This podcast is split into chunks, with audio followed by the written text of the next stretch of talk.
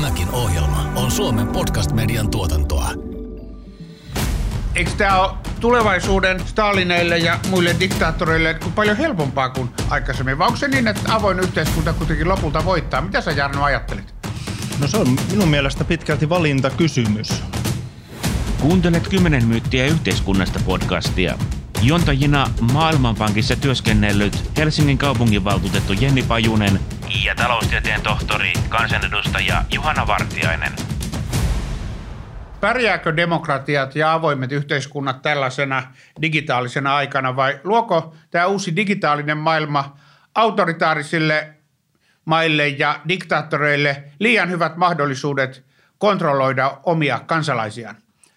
Meillä on täällä vieraana todellinen turvallisuuspolitiikan ja kyberturvallisuuden asiantuntija, sotatieteiden tohtori Jarno Limnell. Mitä Jarno ajattelet tästä? Nyt oikeastaan se kysymys, mikä tällä vuosikymmenellä nousee todella isoksi kysymykseksi, niin ei ole enää se, että mitä teknologialla voidaan tehdä, mitä kaikkea voidaan innovoida ja mihin teknologiaa voidaan käyttää – vaan se kysymys itse asiassa kääntyy siihen, että mitä teknologialla kannattaa tehdä, mihin teknologiaa halutaan käyttää – Kyllähän meilläkin jo tänä päivänä Suomessa esimerkiksi meidän viranomaiset voisi teknologiaa hyödyntämällä, jos niin päätettäisiin, niin seurata hyvin tarkasti meidän suomalaisten liikkeitä, kaikkea dataliikennettä, asentaa erilaisia vaikka mikrosiruja meihin suomalaisiin ja niin edespäin. Eli itse asiassa kun me puhutaan nyt teknologiasta, digitalisaatiosta, tulevaisuudesta, miten valtio haluaa käyttää teknologiaa, minkälaisen valtion tai minkälainen valtio halutaan luoda, niin me ollaan itse asiassa hyvin arvopohjaisten ja eettisten kysymysten äärellä – ja täytyy mainita ihan yksityiskohtana tai yhtenä esimerkkinä, olin tuossa hiljattain ennen korona-aikaa käymässä tuolla Yhdysvalloissa ja sain kutsun valkoiseen taloon. Ja on aina mielenkiintoista tietenkin kuulla, että mistä keskustellaan, kun puhutaan teknologiasta ja turvallisuudesta ja mistä ei keskustella niin itse asiassa kaikkein eniten me puhuttiin siellä eettisistä kysymyksistä ja tekoälyn eettisyydestä, mihin ja millä tavalla teknologiaa pitäisi käyttää. Ja nyt erityisesti kun tässä puhutaan tästä asiasta ja täällä on paljon muutakin asiantuntemusta pöydän ääressä, niin minua kyllä tämä niin kuin yhteiskunnallinen puoli tässä huolestuttaa. Tämä vaatii varsin vahvaa poliittista ymmärrystä teknologian kehitykseen, sen vaikutuksiin meidän yhteiskuntaan, meidän viranomaiselämään, yritysmaailmaan ja ihmisten arkipäivään. Ja kyllä välillä tulee semmoinen olo, että meillä ei välttämättä politiikassa ja politiikan teossa ole riittävästi asiantuntemusta näihin asioihin. Tai ehkä sitten toisinkin päin kääntäen ne älykkäät ihmiset, jotka sitä teknologiaa kehittää ja, ja, ja innovoi uusia asioita, niin heillä ei välttämättä aina ole sitä yhteiskunnallista kontekstia ja ymmärrystä. Ja tämä ikään kuin poliittisen yhteiskunnallisen päätöksenteon sekä teknologian kehityksen välinen yhteys, niin sen toivoisi kyllä tällä vuosikymmenellä olevan huomattavastikin nykyistä vahvempi. Joo, Mä oon oikeastaan itse myös lähestynyt tätä teknologiakehitystä sillä, että pidän sitä niin kuin ensisijaisesti innostavana. Näen siinä paljon enemmän mahdollisuuksia kuin uhkia. Sitten itse on ollut useamman vuoden töissä terveysteknologian parissa, missä on nähnyt hyvin konkreettisesti sen, että miten sitten terveysteknologialla pystytään tekemään paljon parempia, tarkempia, nopeampia hoitoja ja toisaalta siis esimerkiksi sanotaan vaikka jostain 3D-kuvasta pystytään saamaan tosi paljon enemmän tietoa irti, mitä, mitä perinteisistä, ää, perinteisistä röntgenkuvista. Sitten samaan aikaan edellisten eduskuntavaalien alla osallistui keskustelu, jossa puhuttiin robottiaseiden käytöstä. Ja se oli kyllä kieltämättä sellainen silmiä avaava, että sitten kun oli just terveysteknologian puolella näkee sitä kaikkea positiivista, mitä hyvää teknologialla voidaan saada aikaan. Mutta sitten tosiaan robottiaseiden käytössä yhtäkkiä tosiaan tulee aika paljon näitä eettisiä, eettisiä kysymyksiä, mitä tehdään silloin, kun se teknologia joutuukin ns. väärin käsiin. Mutta tota, samaa mieltä Jarno sun kanssa siitä, että tietenkin on tosi tärkeää, että sitten nyt kehitty teknologia tai ei, niin me varmasti halutaan puolustaa demokratiaa ja tosiaan toivon, että tässä keskustelussa nyt voidaan miettiä sitä, että miten tätä demokraattisen yhteiskunnan resilienssiä me pystytään paremmin kehittämään. Ja avoimen yhteiskunnan periaatteita. Kyllähän me varmaan ollaan tällaisia edistyksellisiä teknologiaoptimisteja, mutta tarjoaako tämä digitaalinen maailma Kiinan kaltaiselle yksipuoluejärjestelmälle liian hyviä mahdollisuuksia ihmisten kontrollointiin, kun ne näkee älypuhelimestaan, missä ihmiset liikkuu ja pystyy jotain keskustelusaitteja blokkaamaan ja mekaaniset lintuhärvelit kuvaa ihmisiä taivaalta, niin eikö tämä ole niin tulevaisuuden Stalineille ja muille diktaattoreille paljon helpompaa kuin aikaisemmin? Vai onko se niin, että avoin yhteiskunta kuitenkin lopulta voittaa? Mitä sä Jarno ajattelit? No se on minun mielestä pitkälti valintakysymys jos nyt otetaan tämä Kiinan esimerkki, niin kyllähän siellä on tänä päivänä jo olemassa hyvin vahva, vahva tämä sosiaalinen pisteytysjärjestelmä. Eli näin lyhyesti sanoen valtio seuraa kaikkea, mitä ihminen tekee mitä hän kirjoittaa sosiaalisiin medioihin, missä hän liikkuu, millä tavalla hän toimii.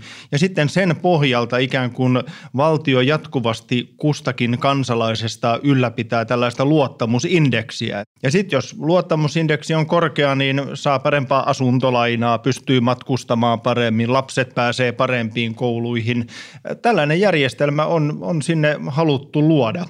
Ja toisaalta, jos ajattelee nyt etuja tällaisesta järjestelmästä, niin eihän siellä Kiinassa tällaisia yksityisyyskeskusteluja käydä kuin mitä käydään Euroopassa tällä hetkellä. Siellä ikään kuin valtion etu tulee ennen yksilön etua ja kaikki mahdollinen data kerätään ja se on valtion käytössä. Ja sitten täytyy muistaa, että esimerkiksi tekoälyn kehittämisessä juuri tämä datan hallinta – niin on aivan, aivan tuota, keskeinen. Mutta kyllä mulla itse oma oikeustaju ja oma varmaan kulttuuritaustakin lähtee kyllä siitä, että kyllä näitä asioita pitää niin sanotusti reiluilla pelisäännöillä tehdä. Ja niin kuin meilläkin on yhteiset periaatteet, kun puhumme yksilön vapaudesta, yksilön vastuusta, niin tuntuisi kovin kaukaiselta ajatukselta, että me esimerkiksi nyt Euroopan unionissa, puhumattakaan täällä Suomessa, niin lähdettäisiin tuollaista Kiinan mallia luomaan. Jatkossa tämän digitaalisen teknologisen maailman voimakkaimmat toimijat eivät luultavasti tule olemaan valtioita – ne tulee olemaan näitä globaaleja jätti- tai suurteknologiayrityksiä, jotka omistavat datan. Ja nyt täytyy muistaa, että esimerkiksi tänä päivänä jo niin maailman kymmenen suurinta yritystä, niin yhdeksällä heistä niin se tärkein assetti, eli tärkein, millä se sen raaka-aine, millä se sen tuloksensa tekee, niin se on data. Ja silloin me puhutaan näistä Googlesta, Amazonista, Facebookista, jota me ilmaiseksi lainausmerkeissä käytämme, eli me annamme heille sen datan, jolla he käytännössä tekevät sen bisneksen. Niin se on sen nykypäivän öljy ja me joudutaan varmaan lainsäätäjinä miettimään sitä, että miten sen omistus oikeuksia sitten pitäisi oikein säädellä, mutta kyllä Jarno, tuon sun kuvauksen perusteella, niin se miten sä kuvasit Kiinaa, niin onhan se tällaisen avoimen yhteiskunnan kannattajan näkökulmasta melkoinen painajainen, mutta pitäisikö siinä ajatella sitten kuitenkin niin, että se on myös tällainen konfutselainen kulttuuri, jossa aina on asetettu valtiolle ja yhteisölle suurempi valta ja paino ja auktoriteetti suhteessa yksilöön, mutta muutenhan toi on meidän näkökulmasta aika painajaismainen ajatus ja myös varmaan painajaismainen ajatus vaikka sellaisille väestöryhmille, jotka Kiinan kaltaisessa maassa on vainon kohteena, niin kuin nämä uiguurit. On se, ja jos ottaa nyt toisen esimerkin, tuohon vielä jatkoksi Venäjä – Venäjällä on astumassa kuukauden päästä tai tuossa ihan, ihan hetken päästä on astuvassa uusi lainsäädäntö voimaan, jossa siis tiivistäen sanoen kaikki älylaitteet, siis puhutaan sitten älypuhelimista, äly, älytelevisioista, älykelloista, niin ennen kuin ne tulevat markkinoille, niin valtio asentaa niihin niin sanotusti oman softansa sisään, eli oman ohjelmistonsa sisään – Ja silloinhan se tarkoittaa, oli sitten virallinen pravdatotuus mikä tahansa, tarkoittaa sitä, että käytännössä valtio pystyy seuraamaan kaikkia älylaitteita – me puhutaan yhä enemmän tästä niin kuin informaation datan arvosta. Ja toisaalta me puhutaan myöskin siitä, että kenellä on oikeus valita se tieto, mitä esimerkiksi me näemme – puhutaan informaatiokuplista tai vaikka Venäjällä puhutaan käytännössä tästä kybermaailmasta, niin enemmänkin informaatioympäristönä. Ja silloin se tarkoittaa sitä, että teknologialla voidaan luoda sellainen järjestelmä, että kansalaiset näkevät vain sen tiedon, sen ymmärryksen, ne uutiset, sellaiset päivitykset, joita valtio haluaa kansalaisten näkevän. Eli halutaan ikään kuin kontrolloida sitä ymmärrystä, missä tämä maailma makaa. Joo, ja tämähän periaatteessa tietenkin tämä niin kuin, ikään kuin suodatettu maailmankuva on sellainen, mikä sitten näkee konkreettisesti vaikka Kuubassa tai itse asui pari vuotta aikaisemmin Angolassa, missä kun saa vaan telkkarin, niin sieltä tulee aina hallituksen suuria saavutuksia. Kyllä. Sitten tota, mutta ehkä se, mitä mä jäin tässä miettimään, että tietenkin nyt tämä, mitä kerrot näistä kaikkien puhelimiin asennettavista kontrolliäpeistä, niin kuulostaa tosi huolestuttavalta, mutta mitä sä näet, että mitä me niin kuin ikään kuin kansainvälisenä yhteisönä sitten, kun nyt meillä on kuitenkin suvereenit maat, jotka sitten itse päättää omista asioistaan, niin mitä me oikeasti voidaan konkreettisesti tehdä sitten vaikka Kiinan tai Venäjän, Venäjän tapauksessa. Totta kai sitten meillä on kansainvälisiä sopimuksia ja on sitten jotain vaikka EU-tason lainsäädäntöä ja näin, mutta, mutta mikä on realistista – No jos tuo tämän oikein käytännön esimerkin tasolle, hyvä kysymys, niin voi vaikka lähteä siitä liikkeelle, että katsoo mitä älypuhelinta käyttää ja minkä maan omistamista yrityksissä tai missä maassa olevista yrityksistä ne erilaiset applikaatiot, mitkä siellä puhelimissa on, niin mistä ne tulee. Ja nämä kun summaa, niin uskallan sanoa, että eipä sieltä oikeastaan eurooppalaisia ratkaisuja löydy. Ei löydy siitä raudasta, ei löydy siitä softasta, ei löydy käytännössä niistä applikaatioista. Ja silloin me tietyllä tavalla tässä joutuu tämmöistä kansallisesta ajattelusta nyt minun mielestä myöskin niin kuin luopumaan. Että jos ne vaihtoehdot on tässä ja meillä ei oikeastaan muita vaihtoehtoja ole – käyttää näitä digitaalisia palveluita kuin mitä meillä tänä päivänä on. Tai puhutaan vaikka siitä, että mitä pikaviestimiä palveluita me käytämme erilaiseen viestintään. Ja jos nämä kaikki sitten tulee Euroopan ulkopuolelta ja meillä ei ole, siis tulee idästä tai lännestä, ja meillä ei ole omia meidän arvopohjalta tehtyviä, tehtyjä ratkaisuja tai sellaista läpinäkyvyyttä niissä ratkaisuissa, mitä me toivoisimme, niin tietyllä tavalla me ollaan vähän kädettömiä siinä tilanteessa. Kymmenen myyttiä yhteiskunnasta podcast. Vieraana tänään Jarmo Limnell.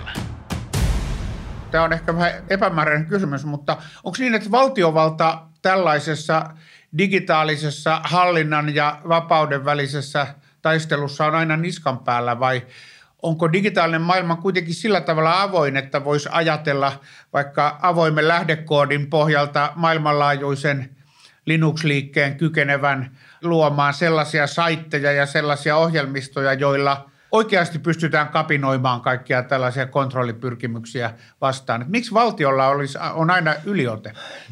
Niin, oikeastaan voisi kysyä vähän tähän edelliseen viitaten, että onko valtiolla aina jatkossa yliote? Ja mitä se yliote nyt tässä tapauksessa tarkoittaa.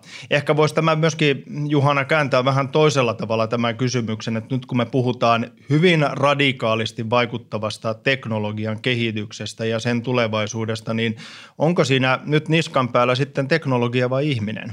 Ja kumpi tätä kehitystä ohjaa? Ja kyllä iso yhteiskunnallinen kysymys meillä Suomessa lähivuosina tulee olemaan se, että miten ihminen ja ennen kaikkea ihmisten osaaminen, puhutaan sitten nuorista, puhutaan keski-ikäisistä tai seniori-ikäisistä kansalaisista, niin nyt kun ollaan digitalisoimassa lähes kaikkea, lähes kaikkea yhteiskunnallisia palveluita ollaan sähköistämässä, kaikkea ollaan jotakuinkin viemässä verkkoon, niin ihminen ei näin nopeasti tähän muutokseen, mitä nyt – on koettu nyt jo korona-aikana ihan tuosta vaan taivu ja kyllä tämä niin kuin ihmisten osaamisvaikutus, niin kuin osaamisasia ihan yleisellä tasolla kansalaistaitona, niin se on sellainen iso kysymys. On sitten teknologia, mitä käytetään mistä tahansa. Joo, ja toihan on tietenkin yhteiskunnallisesti tosi tärkeä, tärkeä kysymys ja, ja sitä varten sitten meillä on tietenkin lisätty vaikka koodausta kouluihin, opetusohjelmiin ja, ja tietenkin sitten sit puhutaan tästä myös sitten niin kuin digitaalisesta yhdenvertaisuudesta ja miten sitten vaikka ikäihmiset, jotka, joille se ei tule niin luontaisesti, niin pystyy myös niitä samoja palveluita sitten käyttämään. Ja missä määrin se myöskin mahdollisesti eriarvoistaa. Se on yksi semmoinen, mistä yhä enemmän huomaan, ikään kuin tuolla tutkijapiireissä puhutaan, on tämä digitaalinen eriarvoisuus ja syrjäytyminen. Ja nyt puhutaan ihan vaikka niistä, että kenellä ei ole välttämättä edes varaa – hankkia älypuhelimia. Tai puhutaan vaikka maahanmuuttajista, joilla jotka eivät vielä osaa oikein meidän suomen kieltäkään, niin miten he kykenevät sitten näitä sähköisiä palveluita käyttämään. Tai muistetaan, että meidän yli 75-vuotiaista suomalaisista noin puolet tutkimusten mukaan ei edes elämässään ole käyttänyt internettiä. Niin tämä loikka ei, digiloikka tässä mielessä – ei tapahdu ihan tuosta vaan ja tässä on kyllä todellakin huolehdittava siitä, että tätä digitaalista syrjäytymistä ei pääse tapahtumaan. Ja sehän, jos se tapahtuu, niin se koskee meitä kaikkia. Meitä on tässä nuoria keski-ikäisiä, vähän vanhempia keski-ikäisiä ja vielä itsestä tuntuu, että ihan pysyy jyvällä ja osaa käyttää kaikkia ja maksaa laskuja ja tilata lentolippuja ja jotain muuta vanhana Linux-nörttinä osaa, mutta kun, kun ekstrapoloi tätä kehitystä ja ajattelee, että sitten kun itse oma ikä alkaa kahdeksikolla, jos luoja suo, niin sittenhän on ihan uudet systeemit ja kuinka sitten itse saattaa olla ihan kuutamolla sen suhteen, että ei yhtäkkiä pystykään toimimaan enää taloudessa. Kyllä sekin vähän pelottaa, mutta kyllä mua eniten huolestuttaa tämä, tämä avoimen yhteiskunnan puolustuskyky, että kun tässä teknologiassa on niin paljon hyvää ja pahaa, että varmaan vaikka jotain johonkin talousrikollisuuteen mä luulisin, että viranomaiset pääsee entistä paremmin käsiksi ja hyvinvointivaltio onnistuu digitaalisin keinoin keräämään veronsa, mutta en mä silti haluaisi yhteiskuntaa, jossa vaikka Orbanin hallinto saa tietää kaikkien juutalaisten sijoittajien pankkitilinumerot vaikka verohallinto voisi sellaista halutakin jossain Pohjoismaissa. Mutta oikeastaan se, mihin tuossa jo alussakin viitattiin, on sitten tämä resilienssi, eli suomennettuna sietokyky. Niin sen minä huomaan, että nousee nyt yhä enemmän muuten esille, muutenkin kuin koronakeskusteluissa, niin on tämä meidän digitaalinen riippuvuus – Eli me ollaan samanaikaisesti hiljalleen tultu hyvin riippuvaiseksi siitä, että tämä meidän digitaalinen maailma jatkuvasti toimii. Sinä pääset Juhana aina maksamaan jotakuinkin niitä verkkolaskuja, tilaamaan lentolippuja, kun siltä tuntuu. Pystytään käyttämään erilaisia palveluita. Eli pidetään niin kuin hyvin itsestäänselvyytenä, että tämä digitaalinen ympäristö on aina meidän käytössä – me ollaan hyvin riippuvaisia. Ja silloin turvallisuus ihmisellä aina alkaa punainen valo hieman vilkkua, jos aletaan liiaksi olemaan yhden kortin varassa. Entäs sitten, jos internet ei toimikaan?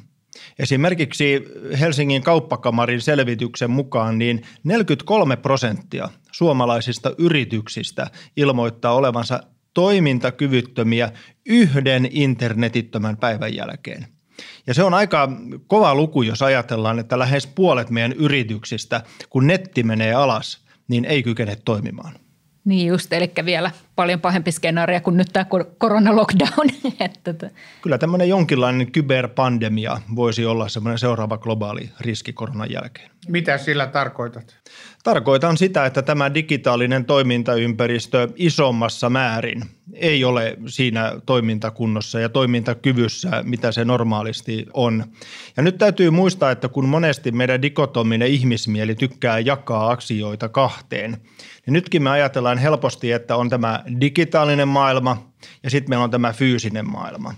Mutta jos ajatellaan Suomen kaltaista digitaalista yhteiskuntaa, niin tämä meidän fyysinen maailma toimii pitkälti – nimenomaan digitaalisen maailman, eli tietokoneiden, tietojärjestelmien, tietoliikenneyhteyksien varassa.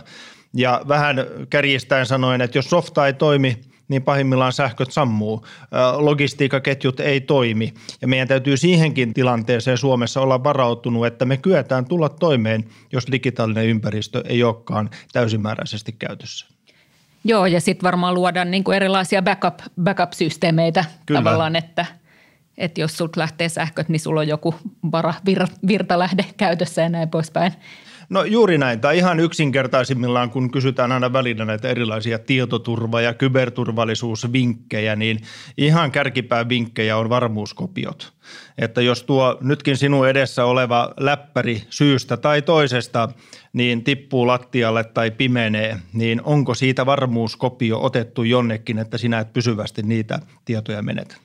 Vapaaehtoisuuteen tämän pitää perustua. Se on minun mielestä tärkeä periaate, josta pitää pitää huoli.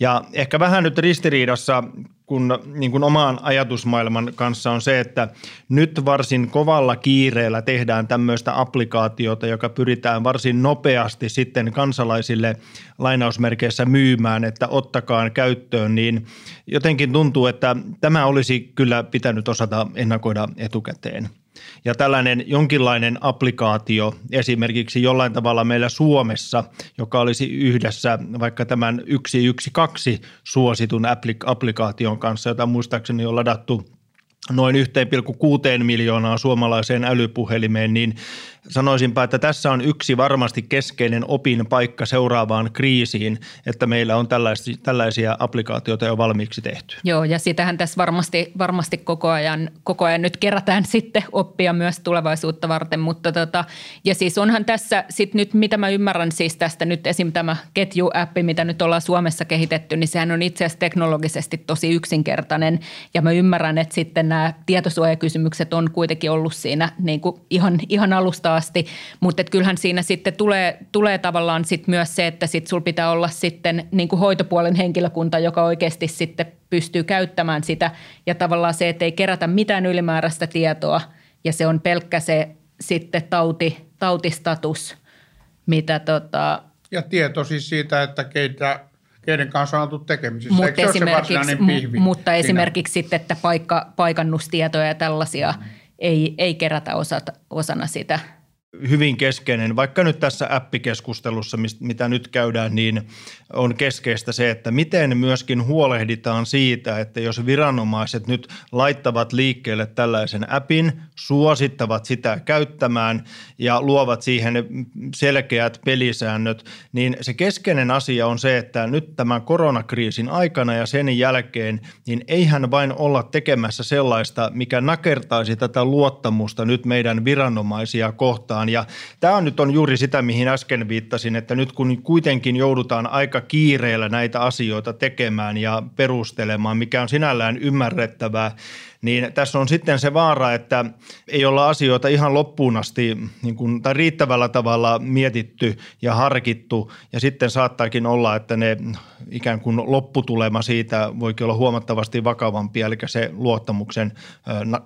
jonkinlainen nakertuminen. Mutta sitten samaan aikaan myös ehkä, ehkä toivoisin kuitenkin, että viranomaista aika rohkeasti niin kuin suhtautuisi näistä ja tavallaan pyrkisi hyödyntämään sitä olemassa olevaa teknologiaa, jotta sitten tavallaan, että ei päädytä tilais, niin niin kuin tilanteeseen, että pompotellaan virastolta toiselle tai ministeriöltä toiselle tai odotetaanpa jotain EUn yhteistä linjausta, jota saadaan varmaan aika kauan odottaa ennen kuin ennen kuin sitten. Joo, tuo on ihan totta. Minä olen ihan samaa mieltä, että rohkeasti vaan eteenpäin teknologiaa käytetään, mutta tietysti nämä periaatteet pitää olla harkittu. Ja nyt täytyy tietysti muistaa, että mehän ollaan tällä hetkellä vielä maailmassa ja Suomessa, jossa me emme tiedä, montako aaltoa kenties koronaa on edessä, kauanko tämä tulee kestämään, niin äh, sanoisin, että olisi ollut huono päätös nyt olla lähtemättä tekemään tällaista applikaatiota. Se, että milloin se sitten tulee julki ja otetaan käyttöön ja miten nämä kaikki periaatteet on mietitty, niin, niin, niin se varmaan kohta on edessä.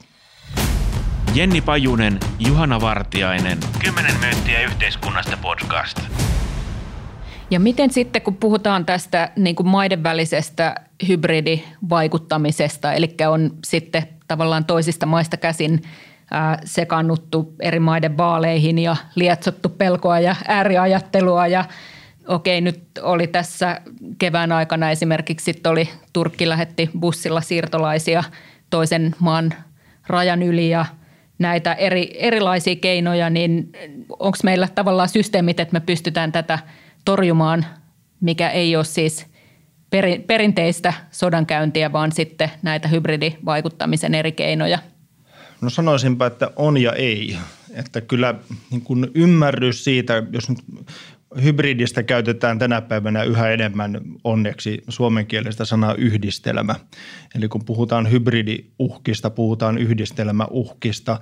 Eli puhutaan siis erilaisista vaikutuskeinoista. Ovat ne sitten energiapoliittisia, talouspoliittisia, informaatiovaikutusta, kyberhyökkäyksiä tai jotain muuta, joita käytetään tavalla, jotka pysyvät niin sanotusti sodan kynnyksen julistamisen alapuolella.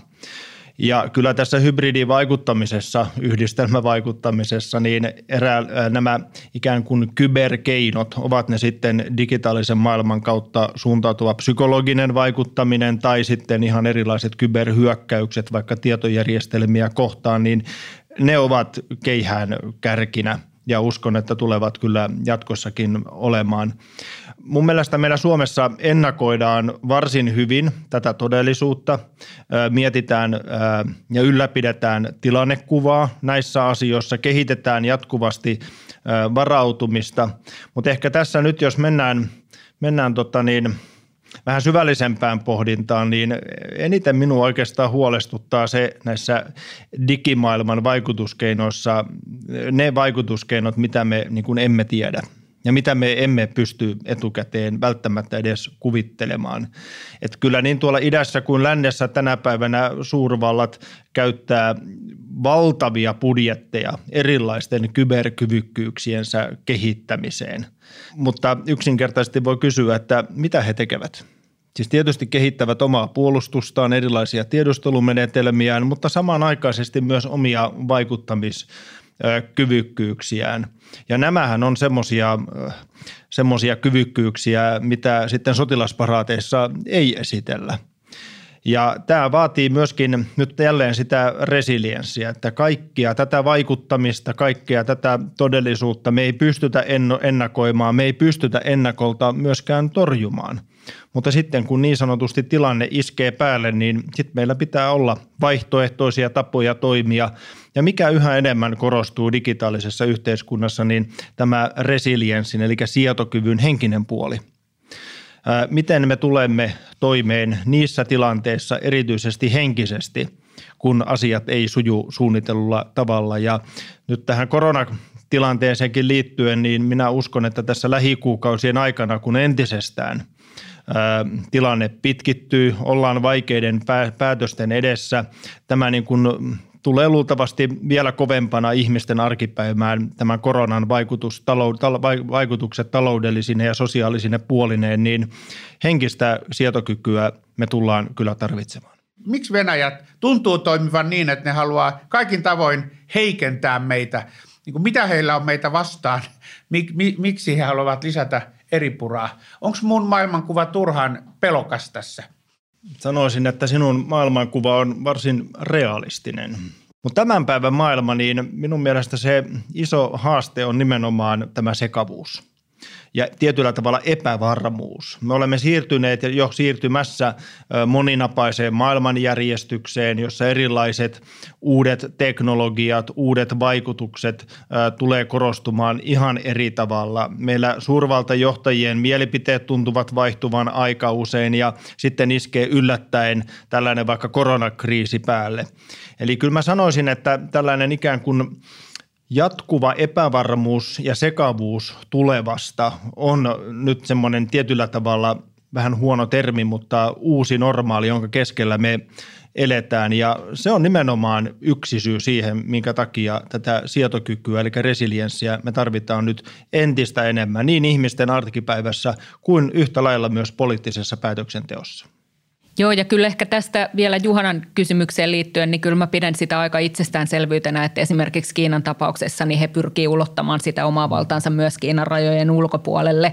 Ja on kuitenkin sitten nyt jo niin kuin kymmeniä vuosia esimerkiksi tehnyt hyvin aktiivisesti työtä Afrikassa ja etenkin Afrikan resurssirikkaissa rikkaissa maissa rakentanut infrastruktuuria ja okei, ne on ollut diilejä, missä on paljon vähemmän ehtoja, mitä esimerkiksi sitten länsimaisissa kehityspankeissa – mutta sitten samaan aikaan on ollut aika selvää, että sitten tietyissä YK on taivan äänestyksissä esimerkiksi pitää tietyllä tavalla äänestää. Että tota, et sikäli niin kun sitten varmasti nyt maailman valtatasapaino on koko ajan vähän liikkeessä ja tosiaan sitten, että mennään tästä kylmän sodan kaksinapasesta moninapaseen. Ja sitten kyllä mä näen, että sitten nyt esimerkiksi Trumpin hallinnon sitten vetäytyminen kansainvälisistä sopimuksista, vaikka ilmastosopimuksista, nyt viimeksi WHO-rahoituksesta ja näin, niin sitten se tekee, tekee tilaa sitten näissä kansainvälisissä järjestöissä esimerkiksi sitten Kiinalle lisätä omaa vaikutusvaltaansa – mutta tästä voitaisiin varmaan tehdä uusi podcast-jakso sitten näistä maailman valtarakenteista seuraavalla kerralla. Kyllä, kyllä. Eli tästä päädytään varmaan siihen, että täytyy pitää huolta meidän demokratiasta ja osaamisesta ja vahvasta taloudesta. Mutta maailma on edelleen uhkaava, vaikka kylmä sota, kylmä sota päättyy hyvin. Kiitos. Oli hienoa Jarno, että tulit tänne Jennin ja mun kanssa keskustelemaan. Kiitos. Jenni Pajunen, Juhana Vartiainen. Kymmenen myyttiä yhteiskunnasta podcast. Tämän ohjelman tuotti Suomen Podcast Media. Löydät lisää podcasteja osoitteesta podcastmedia.fi.